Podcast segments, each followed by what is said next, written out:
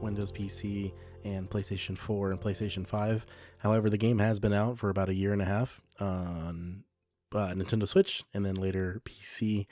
And then, uh, as well, last year they released the Sunbreak expansion, which adds Master Rank and a ton of monsters and in game content, which is coming spring for the new consoles that it just released on. And I'm really excited to talk about this today because uh, I'm a huge Monster Hunter fan, as you guys know if you've listened to those episodes. But also, I think it's a great way to start the year with um, just such a big release in January like this. This game has, uh, or the franchise has recently blown up. Uh, you know, in the last five years with Monster Hunter World, uh, Monster Hunter World, I think hit over 20 million copies sold. But also, as as of the week of Monster Hunter Rise coming out, uh, Monster Hunter World Iceborne, the expansion, just sold 10 million copies. Uh, at a, at the time, because I don't know if Resident Evil 7 and 8 took over, um, Monster Hunter World became the highest selling Capcom franchise, even over Street Fighter. So, needless to say, the franchise has grown quite a bit, and I think it's great because for a while, this game was a very niche uh, game for people in the Western audience. Uh, obviously, it's huge in Japan, like almost as big as Pokemon. Uh, for some people, bigger. So uh, it was really cool to see this franchise grow so much with the release of Monster Hunter World on PlayStation 4 and Xbox One, and obviously you could play it on your Series X, Series S, and PlayStation 5, and then also the release of it on PC. Um, it was a fantastic game and is easily my favorite of the last generation. So you can go and check out that episode. I've done a ton of episodes on Monster Hunter because I just think it deserves it. So I also did a review for Monster Hunter Rise on the Switch, and uh, gotta tell you, uh, this port is really great. Um, it is a port though, so uh, some of the textures and some of the graphics and just some of the the designs. So like one of the ones that really stuck out to me when I was playing this past weekend. I already put ten hours on it. Um, was the Rathalos when it did its ultimate move. Uh, the flames just looked very cartoony, as opposed to like World where it looks realistic. Obviously, to make uh, the game run well on the Nintendo Switch, they had to choose a slightly different art style but it doesn't ruin the game by any means. Um, it's just I think World Two needs to happen next. I think they need to really double down on um, making Monster Hunter World or like making the games ground up for these new consoles and PCs, not the Switch. Um, I'm glad the Switch audience got um, another game because the Nintendo fan base really helped grow the franchise as well since Monster Hunter 3 uh, U all the way to Generations and now Rise um, have all released on Nintendo consoles. So obviously it's a big deal for that fan base to get it. but um, had a great time. Uh, the controls translated very well uh, over to Xbox, and then we also had a couple performance options. So on the Series X, and I don't know if the Series S has them, uh, PlayStation Five, but you also have a graphical uh, option to make the quality of the game as good as possible. Then you also have a performance option to make sure the frame rate is as fluid as possible and I think they did a really good job of that. I play in performance mode, and the game never drops frames. It, at least it looks like it doesn't. Um, playing it on the Samsung OLED TV, and it just looks incredible. Uh, the gameplay is extremely fluid as always, and I think that's what made this game really fun to play on the Switch, and then as well again on the Xbox, is that it just plays really well. It's very smooth. I have very little issues. Um, the wire bug's still really fun to use, and basically flying around like Spider Man. Uh, basically, I jumped in and did uh, the the hub quest. So that's the multiplayer mode. So it's kind of a harder, uh, it's a higher difficulty no matter what than the village quest that you do in the single player. Um, which they made that single player this time around. Whereas Monster Hunter World, you can do the village, the main quests with other people. But in this one, that you do the village quest by yourself, and then you do all of the gathering hub quests uh, together. Um, both of the stories align though in the end, so it does make sense. Um, I think the true end game is through uh, the Gathering Hub, anyways. So uh, it's pretty cool. Um, so basically, uh, the whole point of the game, though, if you didn't know, is there's a rampage of you know monsters rampaging uh, through the village, and they don't know what the cause of it is. So your job as the hunter is to um, you know, fight back the rampage and then also find out the source of what's causing these monsters to go mad and go from there. Some of you may, may already know the story, just like myself, and how it plays out, but I do think the campaign's fun. Uh, I thought Monster Hunter World had a really good campaign as well. Um, so that is something they did add with this game. It's called uh, Apex Monsters. So they're versions of the basic monsters that are a lot more powerful and they're always angry. Um, but to fight these monsters uh, initially, you do it in rampage quests.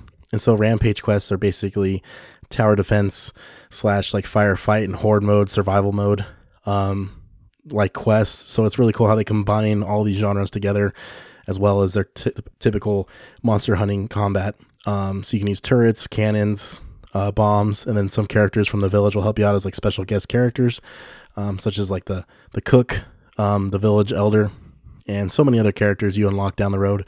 Um, so that quest is a nice um, piece of like fresh air, I would say, uh, for the franchise. I hope it's something that they continue to do because I think it's a really fun um, game mode. Essentially, uh, it can be very difficult though. Uh, some of them, like you're you get very close to the gates being broken, and you uh, you know you fail the quest.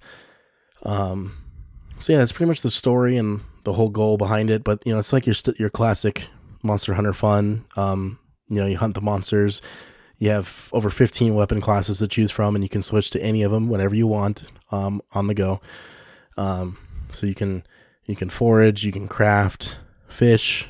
Um, you can do a bunch of RPG stuff, and um, the areas they give you to play around in are really fun.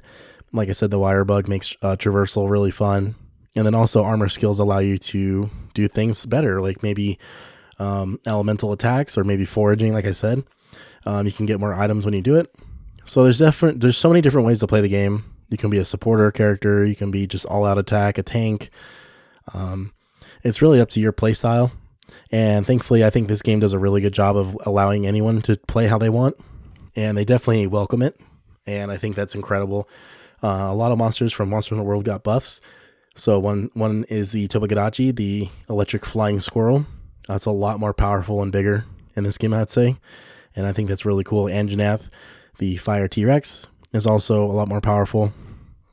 But yeah, just so far, I just wanted to do like a 10 hours in. Here's where I'm at. Um, I've noticed there's a ton of new people playing it. Uh, people who I don't even think played Monster Hunter World because you can do, um, you can, uh, you can play with other people. So you can join their quests and help them out. Uh, it's called, um, uh, helper, helper or something. So basically, I help people complete their quests. But what they've done is, is if you haven't completed it and it's a key quest which gets you to the next rank, it still counts towards your progression too. So basically, I'm just out here helping people, but also ranking up at the same time. But I've noticed a lot of people out there. Uh, uh, this might be their first time playing because some of them are rough around edges, and I, I think it's fun because it, I think it makes the game more fun, like showing them how to do things and helping them fight monsters because you can make traps and bombs. There's animals around the map that you can use to your advantage, like a fire beetle, which automatically throws. You could throw it at the monster and it catches them on fire, which will make them weak and lower their stamina. There's just a lot of a variety of ways to play this game. I think that's one of my favorite things about it. Let alone the monsters, the way they're animated and designed, you would almost think they're real animals somewhere. Um, so I've had a really good time playing this. Uh, I thought I think the online's great so far. I've run into no lag at all, zero lag. Um, so that's been great. You can play it with up to four people, and you also have uh, companions named Palamute and Palicos. They're dogs and cats. The dogs you can ride on, so they are introduced for the first time in this uh, game. And I think both companions are incredible. Just depends on what you want to use them for, which I haven't really dived into a lot on this playthrough. Um, but the Palicos are really good too. So you can choose which one you want to go to multiplayer with you, but when you do village quests, you get both. And you can have two dogs or two Palicos. So it's really up to you and your play style. And I believe in Sunbreak, you're actually allowed to do quests with uh, some of the villagers. So you basically play with like AI hunters, which I'm really looking forward to getting my hands on. Uh, the game also has crossover DLC with like Street Fighter, uh, Kami, where you can um, literally just make your pal or your Palamute, the dog, look like the sun goddess. Um, there's also Sonic DLC, and I think there might be more crossover DLC as time goes on, which I hope. I would love for some Halo DLC. It's just something I've always wanted in Monster Hunter since it wasn't even on an Xbox, so I think it'd be really cool. Uh, maybe something with Elder Scrolls, um, or maybe like God of War stuff for PlayStation people. I think that'd be really cool. Um, but yeah, so the game's great. Um, I'm 10 hours in, and I'm not bored at all. And on the original game, all I did was I played for 50 hours and I completed the um, I just completed the the high the high rank stuff, so I never even played the Sunbreak stuff. So I'm really excited to experience that when it comes out. Um, but the main reason why I wanted to make this episode too is so people can get out there and go play this game. I believe this franchise deserves the most support possible. Um, it's released with very little bugs. Uh, the content is always available, and they always try to up themselves and release better content. I believe this is one of the best development teams in game in the gaming industry, especially for a AAA title. Um, and the fact that it's on Game Pass is crazy. Um, I still plan on buying it to support them and Capcom because I think they deserve my money. So I'm really looking forward to the game going on sale so I can pick it up. And yeah, uh, let's see. I don't think I've. Uh, there's also um, so if you haven't played Monster Hunter Rise, but you play Monster Hunter World, you can do switch skills, which allow you to change your weapons uh, moves ever so slightly. So there's only like three options so far. I don't know if there's any more in Sunbreak, but basically mine with a sword and shield, which is what I use. You can uh, parry a monster's attack with your shield, and then you do multiple attacks to them, and you can knock them over very easily. And then uh, a couple other moves, your basic combo moves get changed around to do new kind of combos that suit your playstyle. So once again, they make this game about as customizable as you can to like what suit you know make your needs you know fulfilled, and I think it's incredible. Um, yeah, that's basically it. Uh, I can't wait to do a full review on it for the base game. Uh, keep an eye out for that. Um, I plan on playing Halo um, do I plan on doing like a Halo like year in review of last year and then you know looking ahead. Uh, I just haven't worked on it yet. I don't think I'm gonna work on it really. pretty much remember everything that came out last year, and I'll make sure it's like a diagrams up when I do the recording. But I basically just want to talk about it and like I can update on Halo. Huge Halo fan here. Um, been playing uh, Pokemon Scarlet. Uh, Greninja comes out this week uh, in the raids uh, this weekend, so you can battle a six star Greninja that's poison type. And um, a lot of people are saying Clodsire is probably going to be one of the best counters to that, which I agree. Unless he has water attacks, which he's going to. He's a water initially a water type. So we'll have to see what Pokemon's best for that raid. So keep an eye out because that's going to be the only way you can get Greninja legally um, before Pokemon Home gets an update. And then I am also um, soft resetting for a shiny Treecko on Pokemon Emerald. So that's fun. Um, I'm not really doing it like I was the Charmander um, that I did on Leaf Green, but I'm really excited to own a legitimate copy of Pokemon Emerald again. And I also bought Pokemon XD Gale of Darkness. So uh, I think when I play XD Gale of Darkness a little bit more, I'll probably play it on TikTok, or you can just like can live stream it from my phone.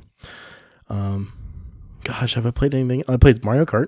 I played Mario Kart with uh, my girlfriend. Shout out to Natalie, um, and her brother, and I turned on all blue shells only as the items. And I gotta tell you, the custom items are fun as fuck.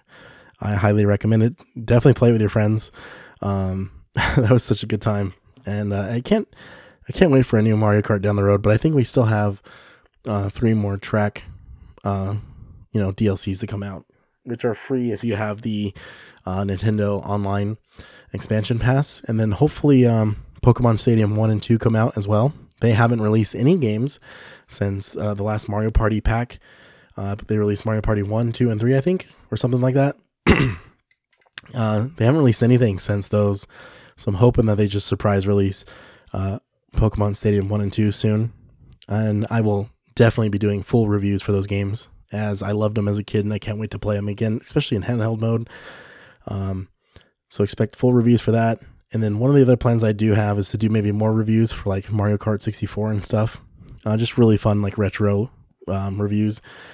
And then we got uh, Star Wars Jedi Survivor coming out later in the year and Hogwarts Legacy.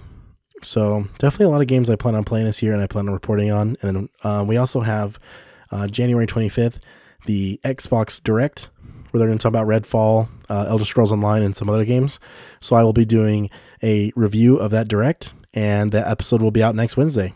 So definitely keep an eye out for that. But thank you guys so much for listening to this episode today. I'm your host, Ryan, and I'll see you on the next episode.